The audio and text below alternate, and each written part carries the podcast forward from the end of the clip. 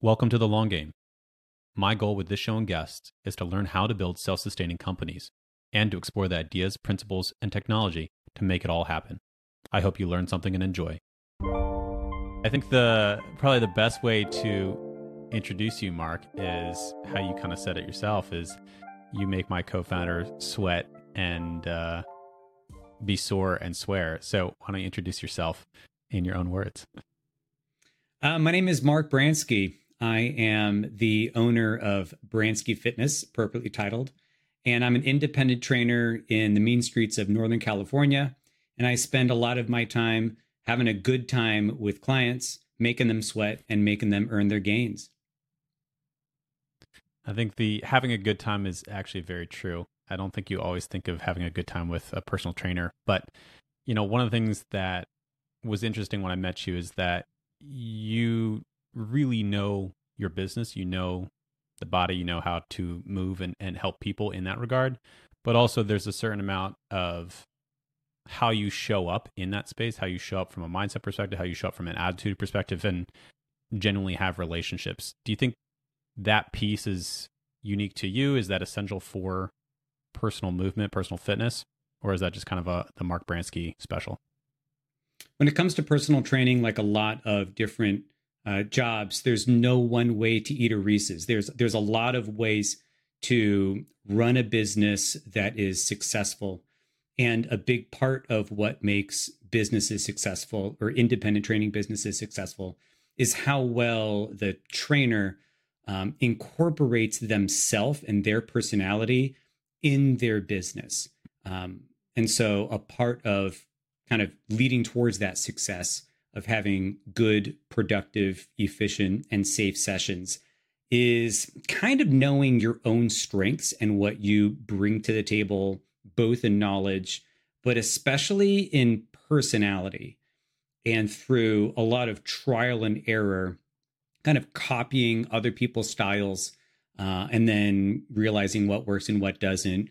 I've just come to a certain level of authenticity where I can be myself, uh, have a good time, tell a bunch of bad jokes, but also get a lot of work done. And I think that um, high level of structured effort in a relaxed social environment tends to just be my style and it works really well for me. I think it's actually pretty cool. I mean, we were talking about obviously this is more on a business and entrepreneurship podcast. You are a solopreneur, right? You've started your own business. But even even that aspect right there, there's a lot of focus right now on founder led sales, which is start a company, whether it's a tech startup or it's whatever enterprise you're doing. And the best salesperson is always going to be you for a very long period in your time in, in, your company. And actually, you'll probably always be the best salesperson in your company, but at some point you reach the scale where there's there are other things that maybe are higher value in return for what you're doing. And really what you're saying is like there's no right way to build a personal fitness brand. It's be you, be authentic, and then to show up. And obviously you need to know your stuff and get your stuff done. Um, but that authenticity, I think, really is so critical, especially in this day and age where we have so much noise, so much social media pushing in from all sides about this is how you should be, this is how you should look, this is what you should say, this is what you should do. So I think human nature, we're pushing back on that and saying, hey, no, we just want people to be their weird, wacky, wild selves, but just be you, just do you. Absolutely. Uh, I am online. I am on Instagram, and uh, that's pretty much the only social media that I do. But what is incredibly common is a very high level of engaging pictures, images, video of either people exercising or in a lot of the people that I follow, trainers working with clients. And I just, I think the engine of engagement for social media puts into a lot of either clients or people that want to engage in general fitness this expectation, a certain expectation that is really just not the same as what it's like when you're just there at the gym, just grueling it out. Um, some people will have this expectation that it's all going to be glamorous. Fireworks are going to shoot off behind you when you're doing Bulgarian split squats, or it's going to be just the most dreaded, hateful thing that you're ever going to do. And that's just people kind of looking at that industry and participation through the guise of often social media. And when you're just there in the gym, it has a different kind of pace to it and experience to it. And so I think a lot of my um, communicating with potential clients, people that may be interested in personal training as an avenue to you know make them feel better is to establish what an appropriate expectation of what a session is. Otherwise, they're just going to have, you know, an ulterior idea in their head that one way or another just may not be accurate. So I try and communicate what a, you know, what an appropriate expectation of what the journey is going to be like. What would be a way in which you communicate that expectation and then you know the other aspect that is that is huge in what you do is education so how do you set those expectations and then also show up in the communication and education of them while you're doing the sessions? Uh, really, from the beginning uh, with my marketing, I tell people it's roughly just the total duration, um, the, su- suggested frequency by which they should train, how long they should train. Uh, it's not going to happen in a couple of minutes. It's going to take months. As well, there are different forms of exercise that I'll get into from flexibility to core to resistance. So, as much as I can, I'll try and communicate what we do, how we do it, uh, what the experience is likely going to be on your end soreness, discomfort, probably some bitching and moaning, but overall, you should feel better. And over time, there's going to be competencies that you will acquire. You could call them skills. You'll get better at the thing that you do and the performance will increase and so we're not we don't have uh, instruction manuals people go to school for a very long time when it comes to the medical community and things of that nature to try and understand the body so we're complex and then endeavoring in overload and challenge uh, analog challenge when it comes to exercise it's very confusing and if if clients or just irregular participants don't have an accurate expectation of what the process is going to feel like and what they're going to perhaps yield in the end after they've marinated for a while, they tend to just opt out. Um, either they try and work harder than they need to, and that's going to be frustrating, so they opt out, or they don't work out hard enough. They don't know how to hit that sweet spot. Um, and so something the, the other kind of component that we were kind of talking about before is the importance of consistency. Uh, for me as an entrepreneur, if I want to grow my business, I have to choose particular tasks and be consistent with it. Um, and the clients too. It's not going to happen in one day. You're going to have to basically do it for a long time. And it's the consistency part that is probably the most important. I mean, to answer your question, I feel like I rambled a little bit. Oh, but there no, may be some perfect. nuggets there. Yeah. There's a lot of rambling on this podcast, and it, it, it's how good ideas percolate, right?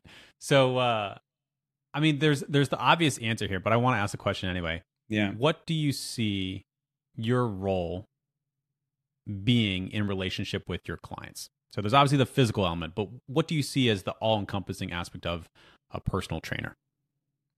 I like to be a really fantastic tour guide or docent, um, or to I get to be weird about it, kind of like shaman, because I don't do any of the exercise for the person. I don't do any of the eating, any of the diet. I don't actively participate in the efforts necessary to yield the result. I have to communicate with how I'm moving, uh, the words that I use, the tempo, the whole bandwidth of communication to help somebody do it for themselves.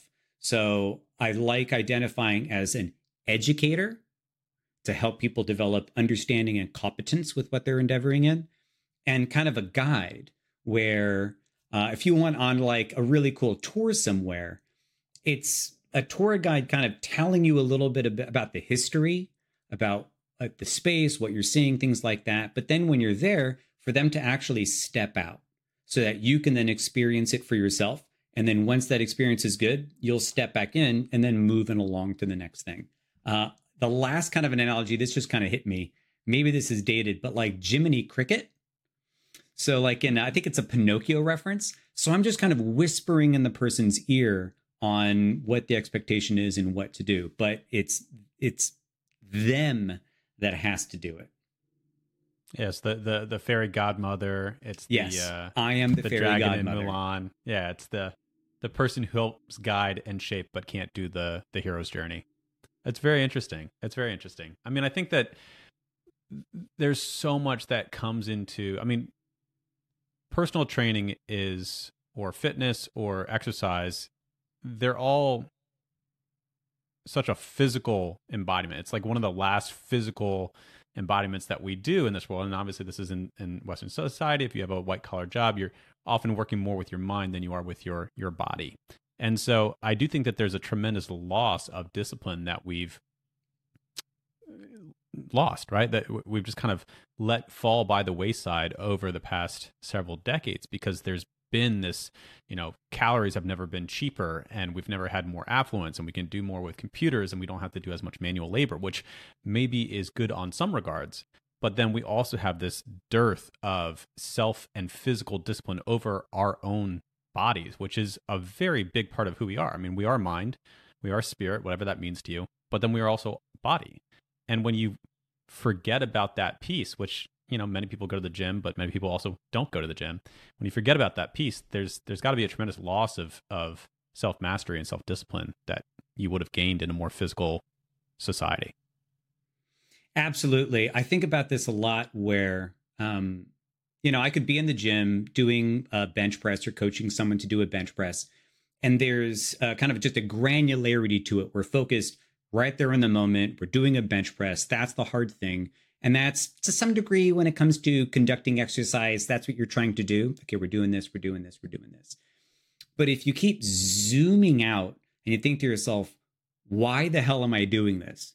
And then keep zooming out, like, what is my body meant for? Is it meant to bench press?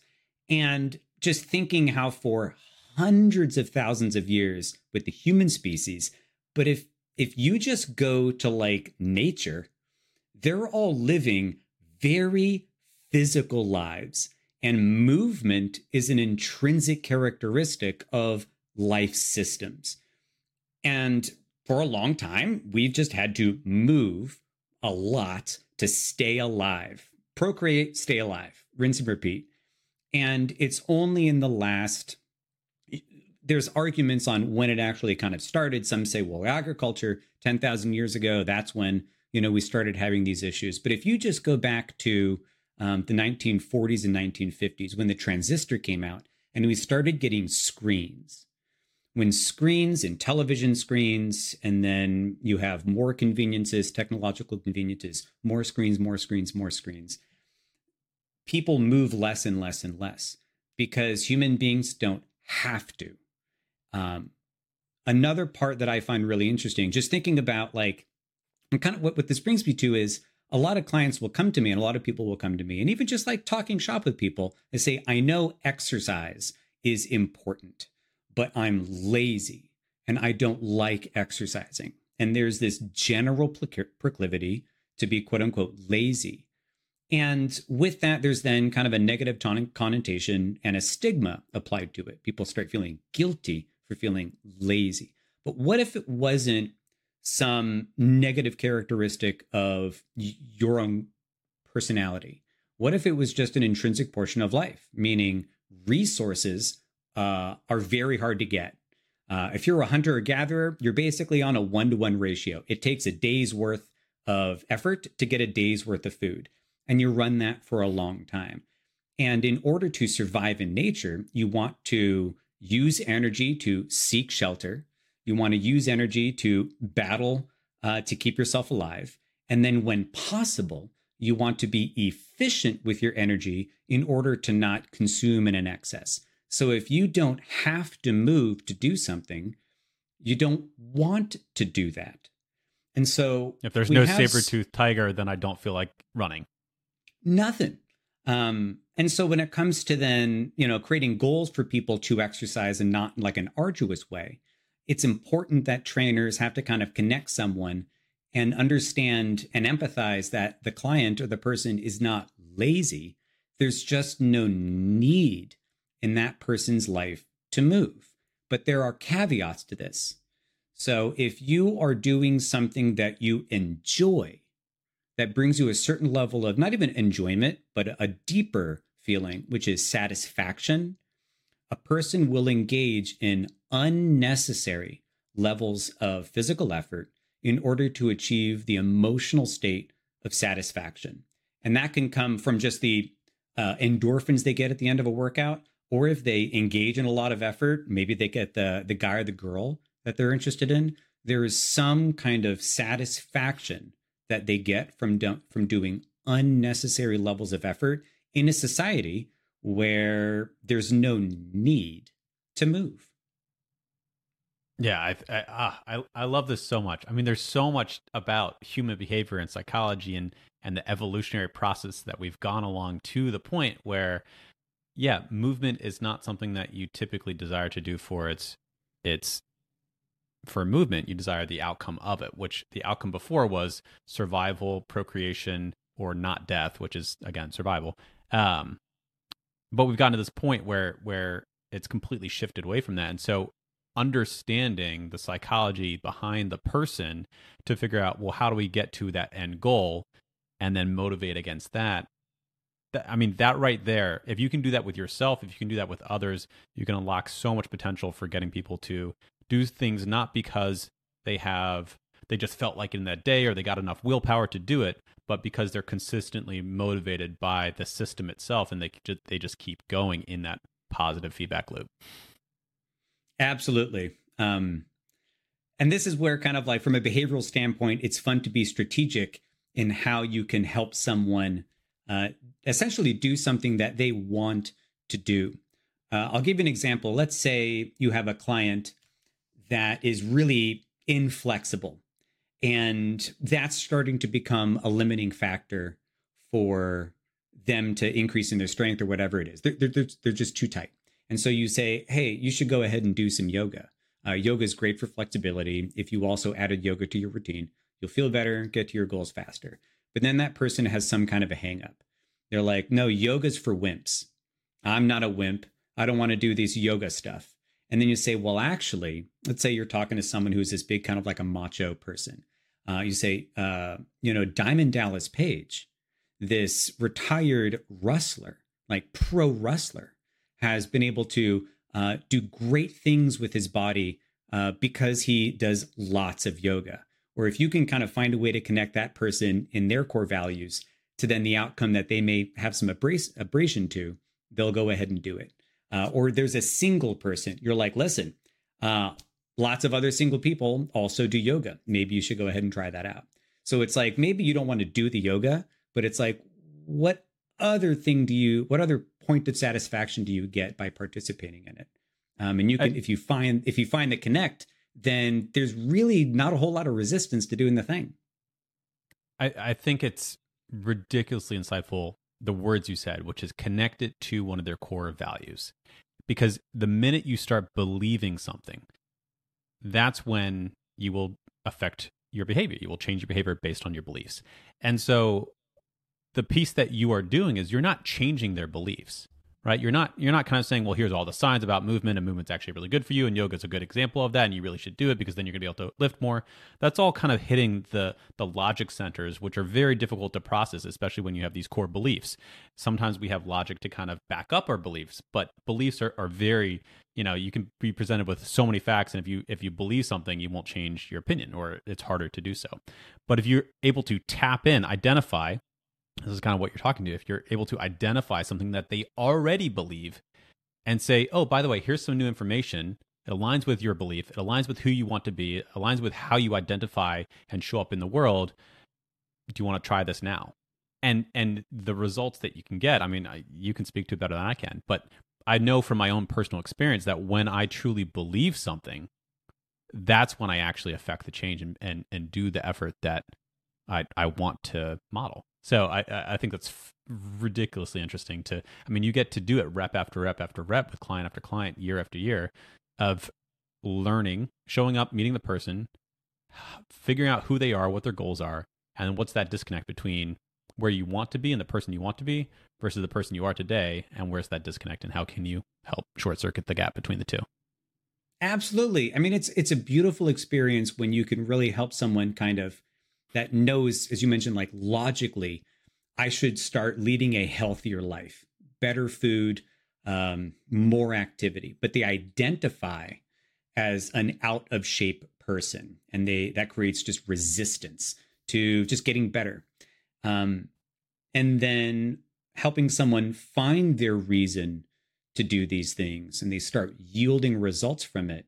It's kind of this beautiful journey of self discovery through physical, structured physical effort that is it's it's kind of becoming less and less just as everything is just getting even more automated.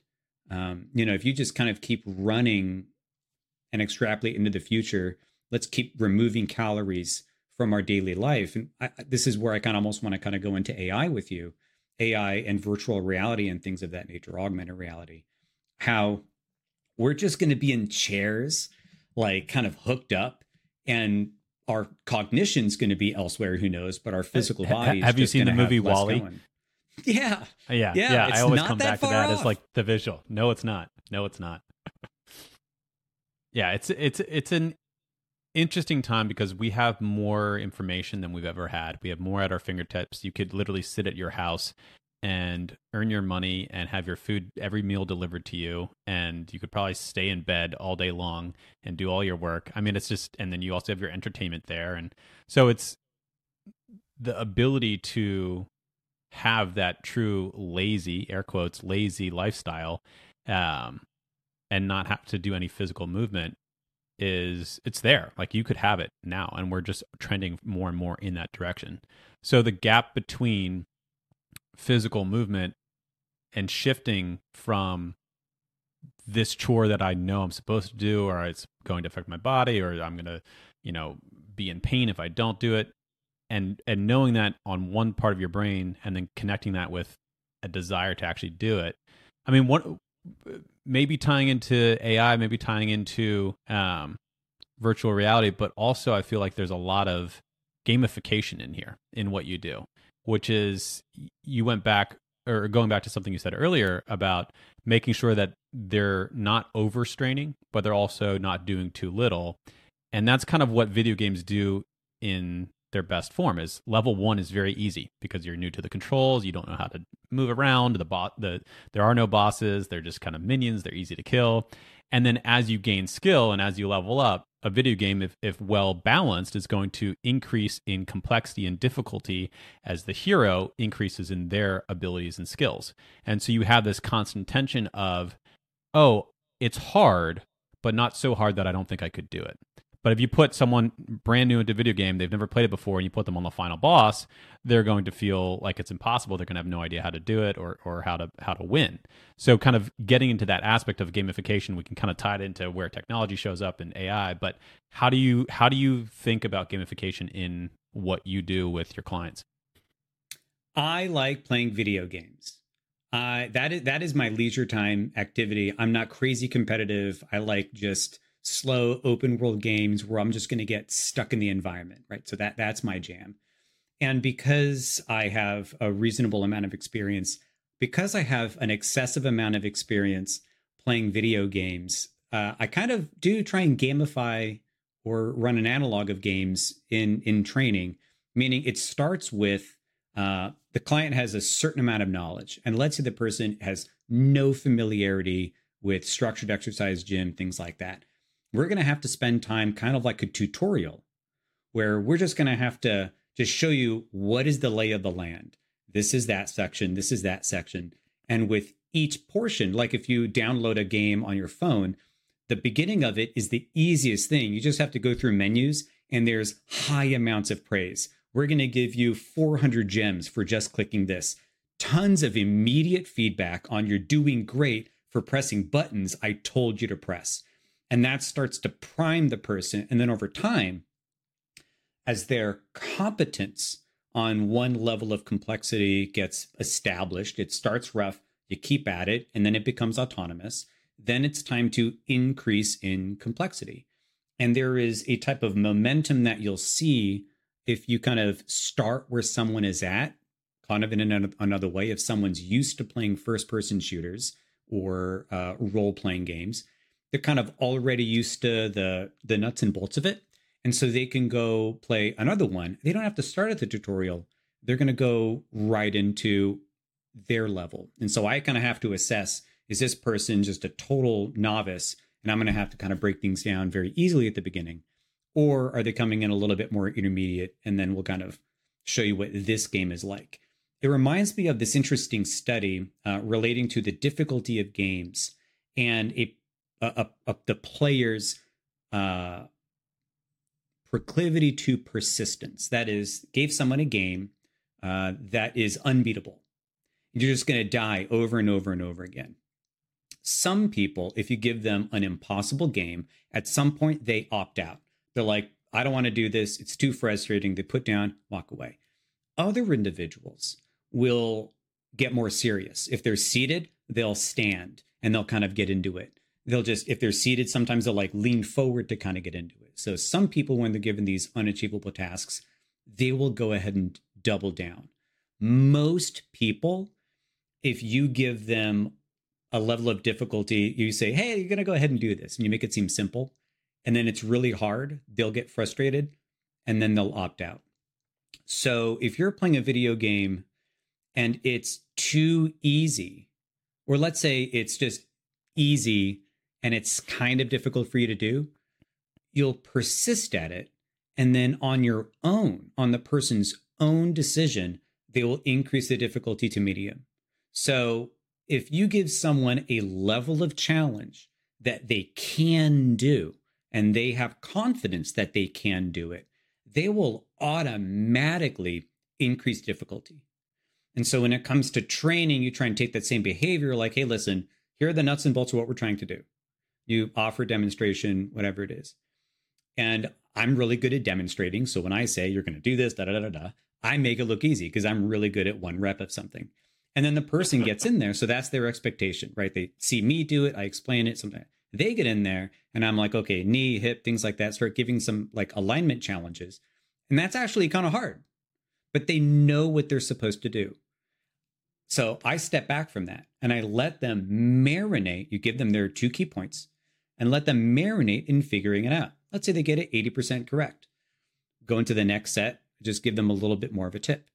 But then they figure it out and they have a lot of built up momentum to be like, yeah, I could probably do more. And they can then find find ways of pushing themselves. So I'm really happy that you've talked or kind of mentioned about the gamification of exercise or the gamification of things because um, also with like augmented reality, I kind of have a hunch that the only real way that a future technological society is to kind of gamify life.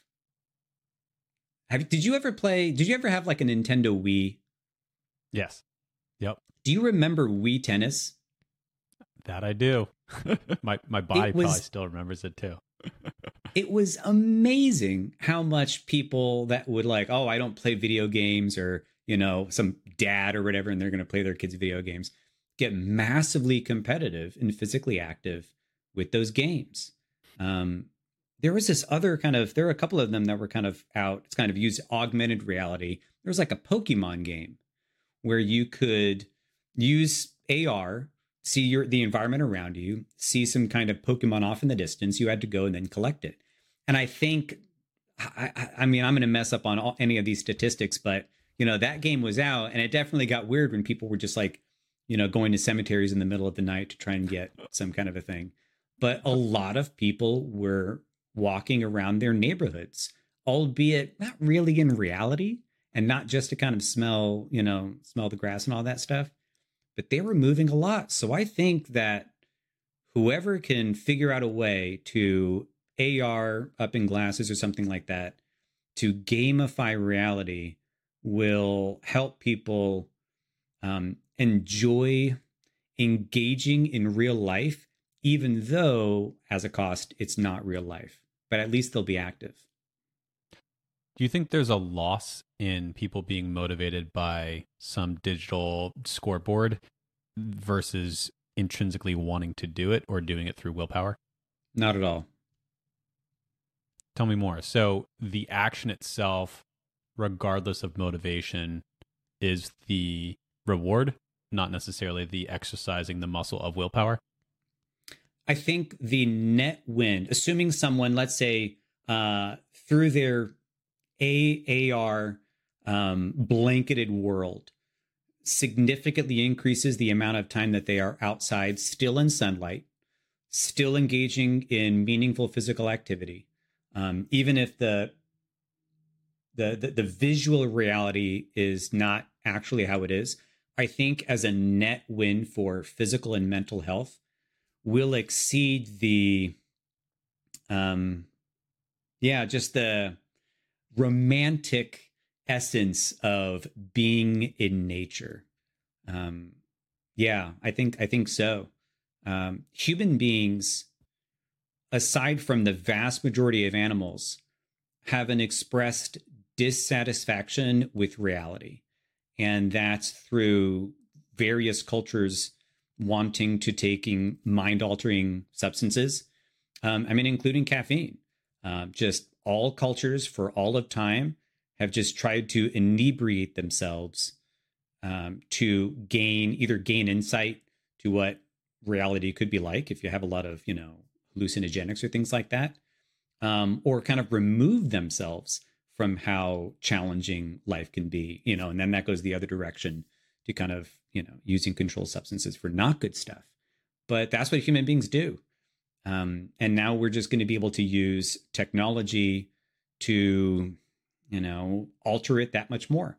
There is a whole lot of other weird things that would happen societally if we could not share the same reality um, visually or anything like that. And i'm curious kind of like what your ideas are on that. But um, if if that's what it takes to keep people healthy and give them sunshine, then that's what it takes. I think it's a refreshing perspective because for so long the narrative has been turn off the video game console, go outside and play. Right? That's that's what parents said to their kids. That's you know, turn off the television, turn off the screens. And I think there is there's a lot of truth to that. But I think the fact that we're now approaching a point where you can lightly enhance reality rather than having to create a fake reality, such as a virtual world or a video game screen or a, or a static world.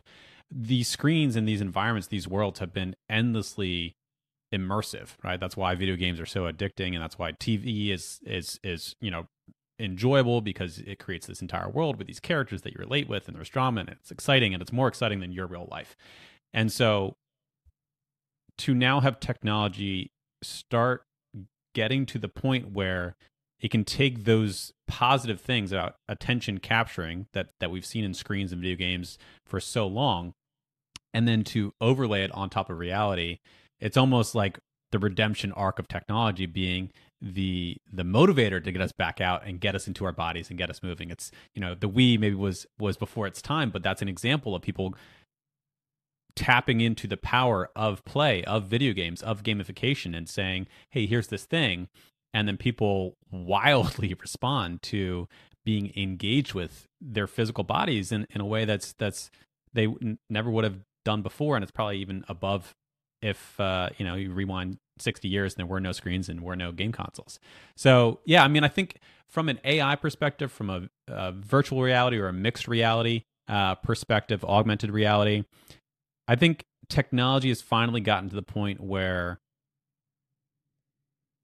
they can simulate or create overlays that are as compelling as reality.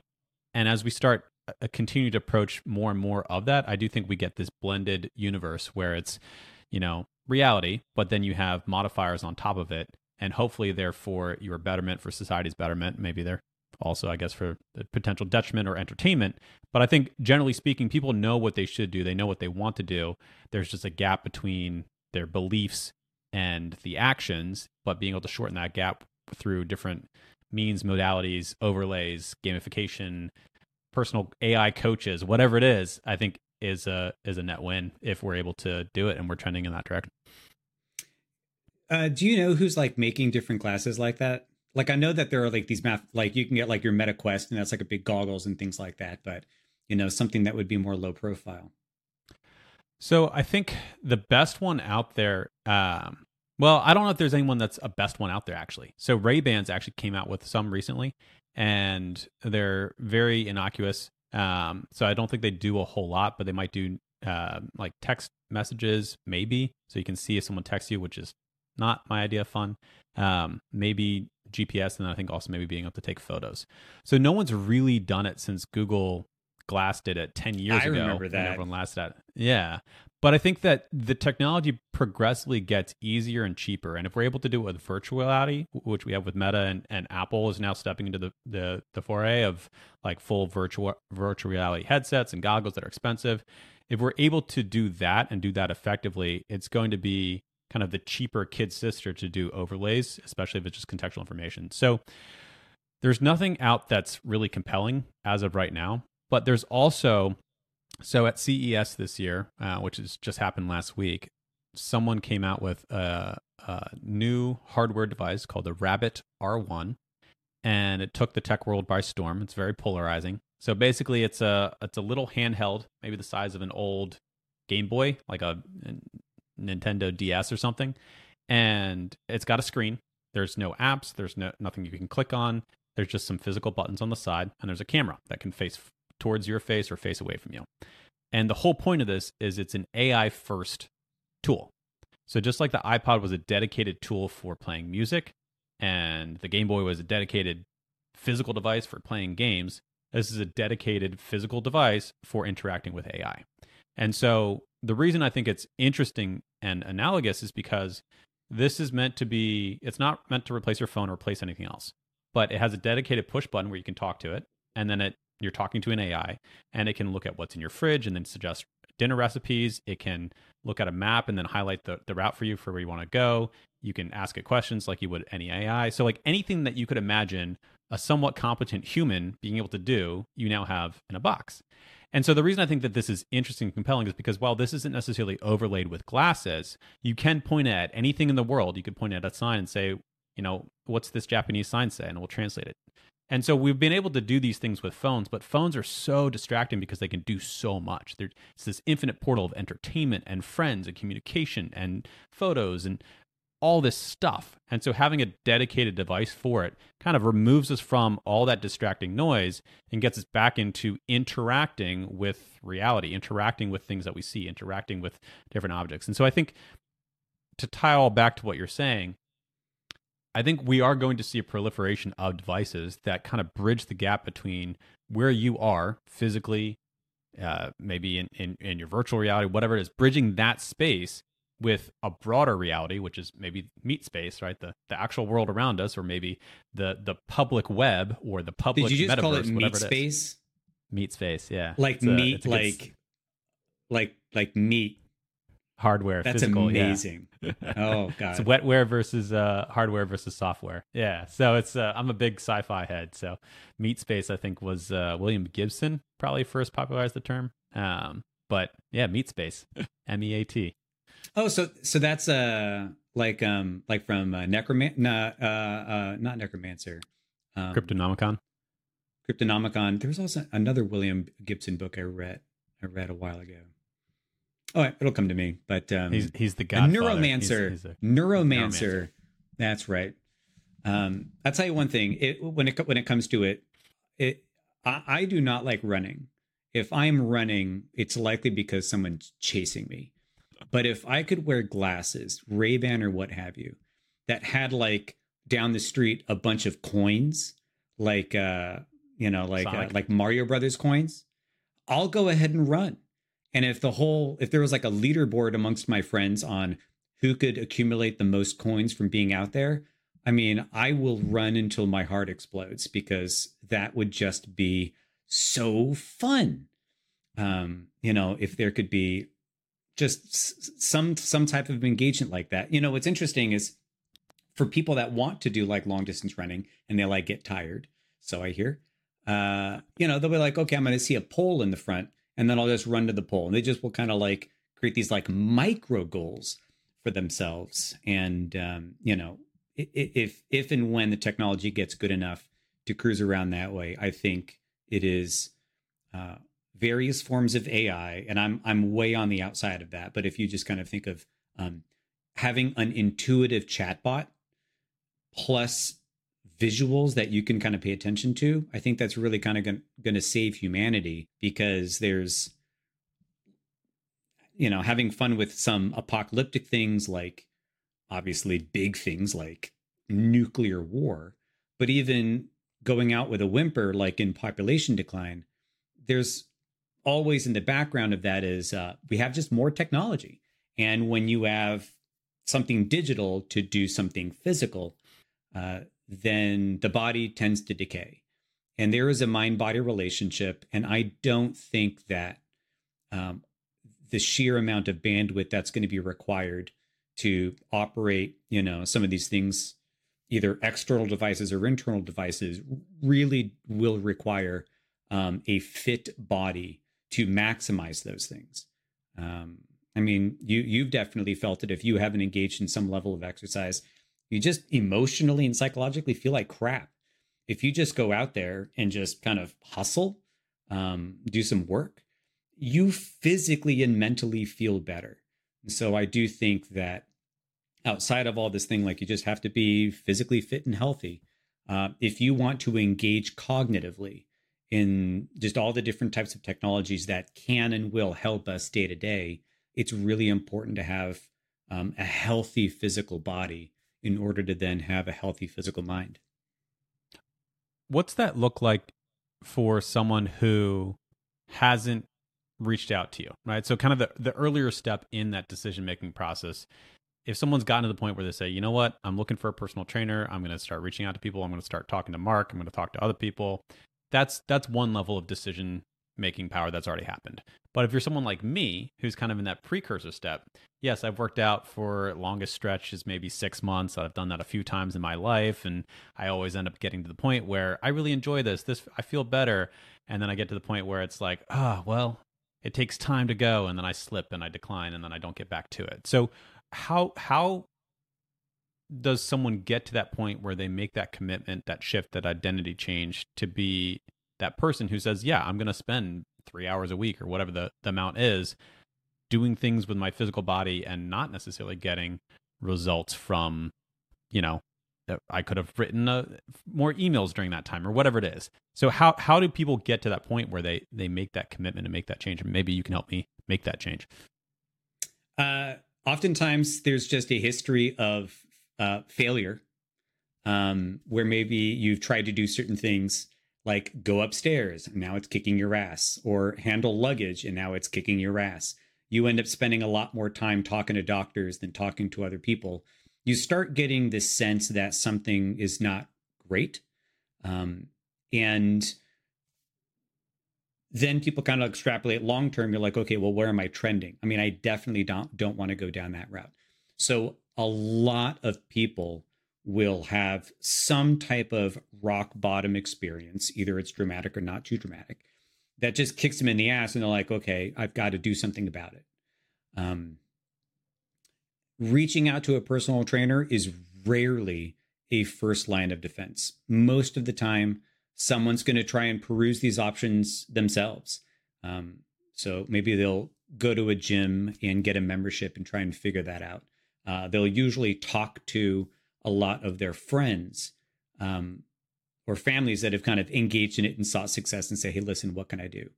Uh, so if we want to get really cheesy about it or kind of interesting and psychological, it's like, how do you go from not thinking about engaging in exercise or being uh, averse to think about exercise or whatever physical change to becoming kind of like a gym rat? Like, what is that arc like? Typically, you go through different stages. You start pre contemplative, meaning you just haven't thought about it as an option or you're against it. Um, so I have some family members that maybe are not doing that well physically, and I'm like, "Have you thought about exercise?" And they're like, "Don't insult me. I don't want to do that. Don't ever tell me that again." Like they just don't want to hear it. And then at some point, though, you you, you go from being pre-contemplative to contemplative. You just start thinking about it. Um, you have these quiet moments playing kind of like what if. So it's like the pros and cons are about even. You can see how engaging in that change, going and exercising or eating more healthily can have benefits to you. But you're also like, ah, but I don't know how to exercise. I don't want to get yelled at. I'm going to be embarrassed. Um, I failed like 90 times. So you just kind of go back and forth. If someone then gets to a point where they're like, I should lean in, they get to a, a, a preparation stage. So let's say you have someone that went from like, exercise is not for me. I don't want to exercise. Don't ever tell me about exercise. Just leave me alone. And then someone just says, well, just think about it. And, you know, just having a thought can be kind of pernicious. And so they start just kind of thinking about it. And maybe it starts ending up on their social media feed. Uh, they're hearing their friends, family members, or coworkers talk about, oh, I was at the gym the other day. And now they're just like, oh, well, tell me a little bit. So they have a curiosity. And they could sit and contemplate for maybe, you know, an hour before they start making an action or 10 years. They could they could be on the fence for a long time. But then they push forward and they start applying some level of effort preparing for the change that is happening. So if they say to themselves, I'm going to start running, some preparation could be purchasing running shoes or an interval timer app. Um, if they're going to want to start exercising, they start looking at people exercising on social media or they purchase a program. There is some very low effort way a person will attempt to prepare for the behavior. Uh, so for me, I I want to be better at cooking, um, actually cooking food that I like to make. And so the way that I prepare to get on this kind of cooking spree is buying cookbooks and then getting rid of the mixed matched uh, mixed matched uh, Tupperware that I have and like buying ready to go Tupperware. So I get super excited about like purchasing exercise clothing or purchasing like cookbooks to go ahead and try out. So that's my preparation. Uh, and then you start. So maybe you've done your first exercise session or you've done your first yoga class, you've made your first meal. Now you're in what's called an action stage. You're actually doing the thing that you set out to do. This stage is incredibly brittle. So a lot of people start, even with me in some ways, like I'll be like, I should read more. I want to read more. I should read 12 books a year. And I'll buy a book, get through a one paragraph, and then the whole habit starts to kind of like fall apart. Um, and so to persist into making it a habit, whatever it is, meal prepping, going to the gym, going to yoga, a habit, meaning you're not really thinking about it, it takes roughly six months of consistency, but most importantly, to create a habit, you need to get to an inflection point where you have an option of doing something that you're wanting to do or doing something that you don't want to do. And you have chosen to avoid happy things that you normally want to do to do the call it unhappy thing that you know you should do. Can I can I share with you the a brief story kind of about effort. that? Of course. Yeah, I'd love to hear it. So I had a friend who um this is in my 20s and he was just living an unhealthy lifestyle, going to the bar pretty frequently and hanging out with his friends all at the bar. I mean, we were in our 20s. Like, just everything's going to revolve around alcohol, right? At, at that period in time. Everything revolves around alcohol, social life, um, dating, all that stuff. And he just, just got really out of shape, um, really just like unhappy and, you know, wanted to make a change. But he also really loved his friends and his friends loved him. They would just always hang out, but it would also be at the bar. So it'd start exercising um, during the day, things of that nature. And then Friday night would come and it's like, well, I'm going to go ahead and go with my friends to the bar. So you still kind of like had, yes, definitely lots of good points, but still certain behaviors that he wanted to fix. And then he uh, he got to the point of like scheduling one of his workouts, his workout times, increasing his exercise frequency on Friday night. And that's when he needed to kind of go to the gym on Friday night to do these things. So it became like Friday night and he's ready to go to the gym. And his friends called him and says, Hey, listen, we haven't seen you for a long time. We really miss you. We really want you to kind of come and hang out with us and catch up. We love you so much. We're going to be at this bar Friday night. We would love for you, our great friend, to come and join us so we can have a great time like the good old days. And he really wanted to do that. So he's at this inflection point of continuing down this path of kind of, you know, difficulty of exercising, going to the gym several days a week in order for him to continue getting his results or kind of get that social health that he also loves so much. And it's kind of balanced. Which way are you going to go? And so he decided, he told his friends, like, listen, I love you so much, but I can't hang out with you, or I'm not going to hang out with you because I have chosen to do this other thing. And so for people that are currently exercising and they're wondering, how do you know if you've kind of like made it as a habit? It's these inflection points. You have an option to do other things that you want to do, and you're still choosing to do the more disciplined route even if that creates a social pain of not being with your friends, a certain emotional pain of not doing certain activities that you previously enjoyed doing. And and and that's okay. That's kind of has to happen. Yeah, I think it's uh, the the the social inflection point and whether it's social or emotional or environmental, but getting to that point where the new habit, which is uncomfortable, becomes there, there's too much of a cognitive break if you let go of that habit and go back to the old behavior. That inflection point is when you've quote unquote made it. And I think shaping in that way, you said six months to kind of form a habit, but I think for me at least, the better way to do it is once it becomes a break from who you are if you don't do the new thing, right?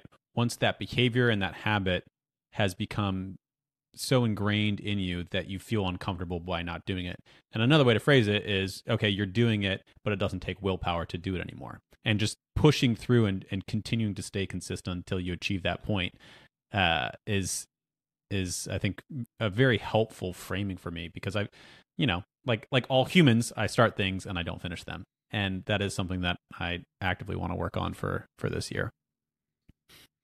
There's an identity component to it where um, like if for me i would say i run uh, i go running but i don't tell people i am a runner. Because i don't identify with it like i'll do this thing. Um, but i am a weightlifter for damn sure. Uh, that's how i identify.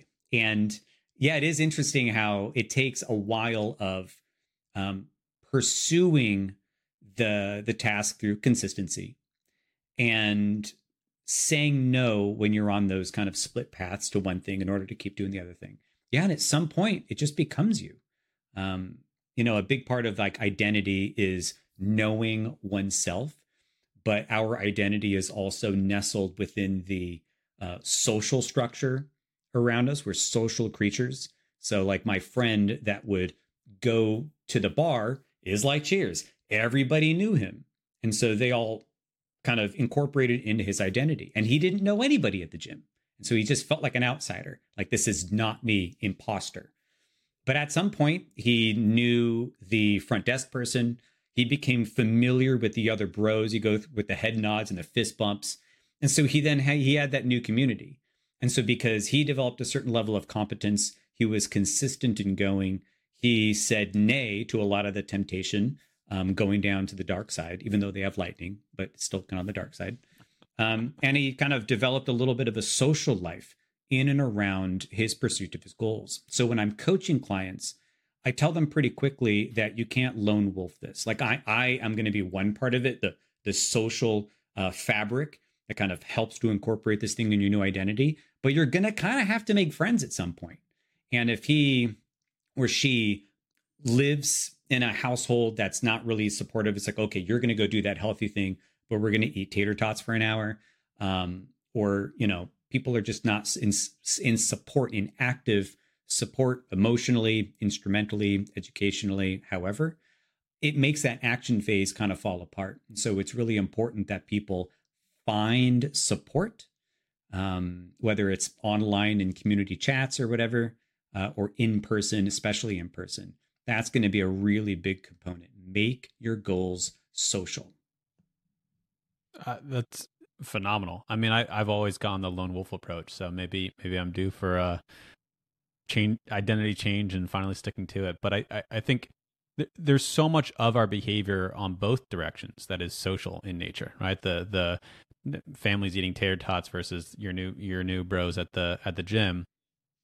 For me, one of the things that I wrestle with is I don't know if you're a fan of Bryan Johnson or even know who he is. Um, he's the original founder of. Um, he's a billionaire tech tech billionaire who's who's spent the past couple years focusing on health hacking. But one of the things that he is known for kind of coining is this term of of sad behavior, which is self aided destruction. And so he uses very harsh language to kind of hammer home the point. But it is extremely socially acceptable. In fact, socially uh, necessary in some regards to do these things which are destructive to yourself. And one of the examples he talks about is alcohol. Alcohol consumption is this thing where, oh, if you're not drinking and you're with all your friends at dinner, you're kind of, you know, the the the black pariah, the the the social pariah, the black sheep that's that's being left out. Um, same thing with, you know, eating out or fast food or overeating. These are all things that are kind of acceptable behavior, if not encouraged behavior. Um, we can argue if it's encouraged by marketing, and marketing has you know perverted our opinions and our beliefs. But it's this thing where you now have pressure from your peers, generally speaking, to continue doing that bad behavior. With staying up late, that's another one, right? Uh, binge anything, right? Binge Netflix, and so I've I've found that this concept is very helpful in trying to identify is this a thing that society or my society, my group, my friends say is acceptable, but it's really not a good behavior? Or is this something that I actually think is a good behavior and I want to do it um, and trying to break from that social social bucket? But it, it, it's very interesting to look at the behavior change for an individual is often predicated on the environment the social social group that they have while trying to make a change. That's the make it or break it.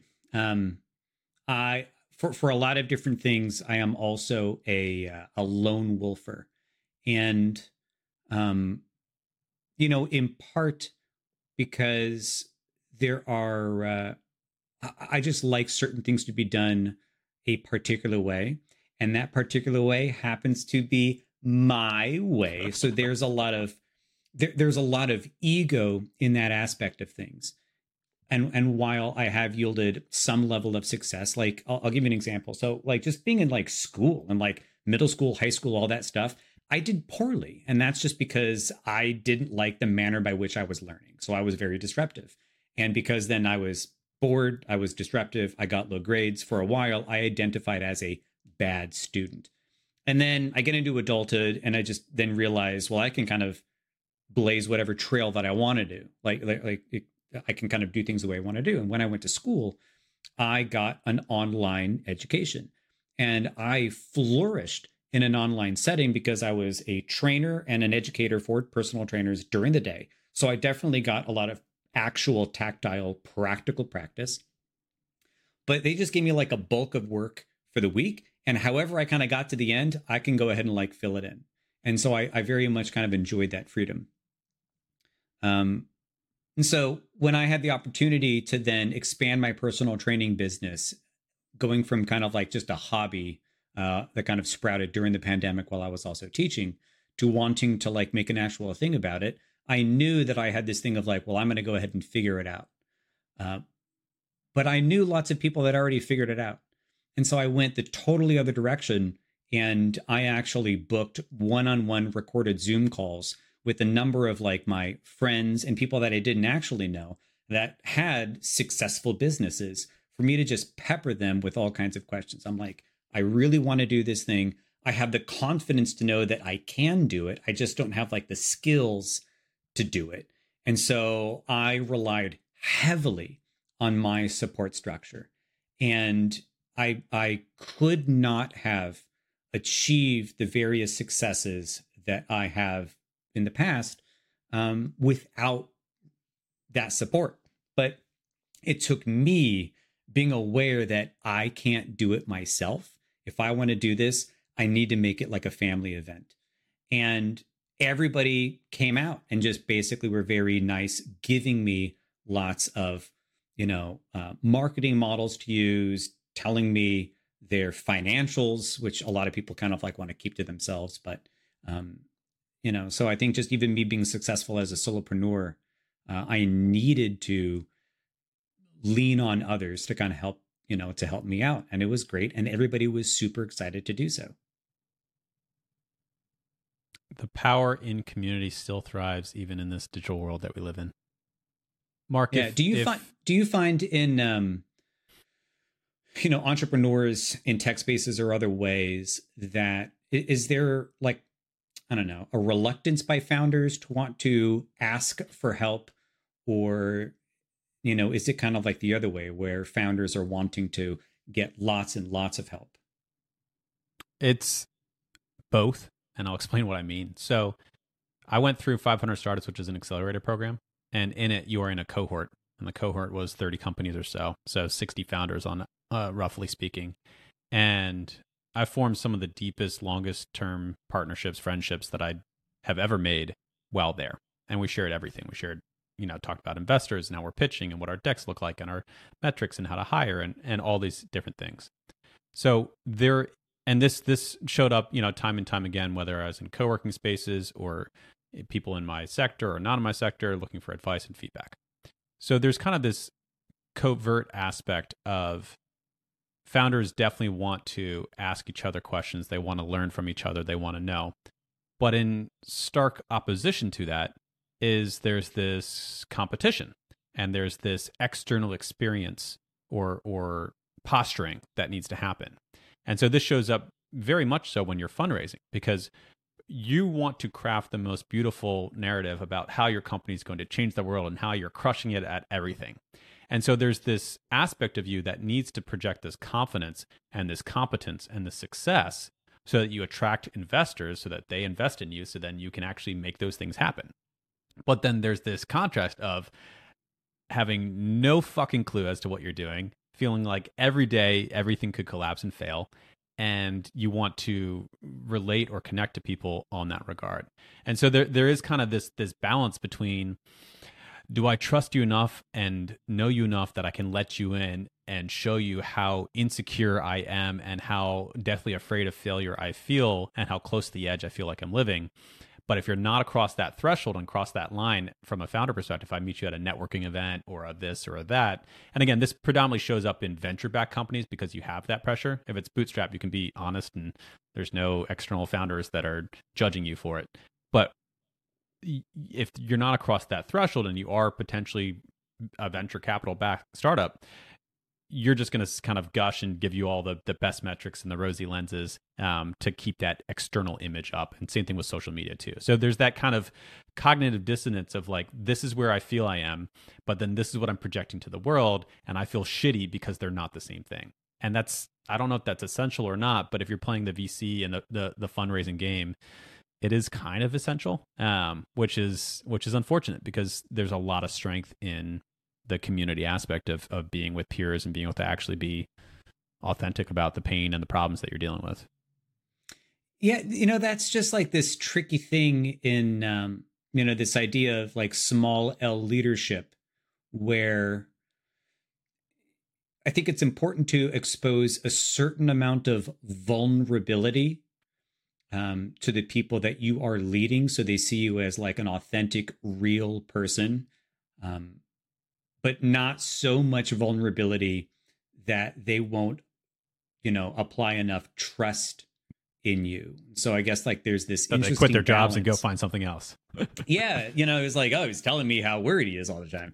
You know, it's like, uh, but it's like this interesting balance between um, vulnerability and strength that is just uh, just conceptually, it's interesting how they're almost antithetical yet required in order to you know inspire people to work hard you know for you and for the you know the larger value. Yeah it's it's through strength you find vulnerability through vulnerability you find strength. It's kind of the you, you need both but over index on one or the other and it can be disastrous. Yeah so it's kind of like when you're co-founder and i'm having him do a fourth set and uh and I'm like, "You're going to do this." And he looks at me like, "Man, do I have to do that?" I'm like, "I take no pleasure in making you do this, but it's something that needs to be done." That's like that balance uh, of uh, of le- of yeah of of leadership. Rich, I, I would take pleasure in, in making you suffer and sweat. So. it's pretty great. It's pretty great. Mark, I feel like we could go on for hours, but I really appreciate you taking the time to to talk through everything here. If people want to connect with you, learn more about you, learn more, learn more about how you operate, or maybe even show up for a session in Dublin, where should they go to learn more?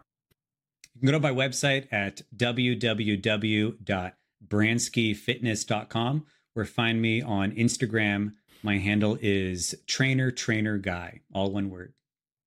Trainer trainer guy. Thanks for coming on. Thank you so much. Thanks, Mark.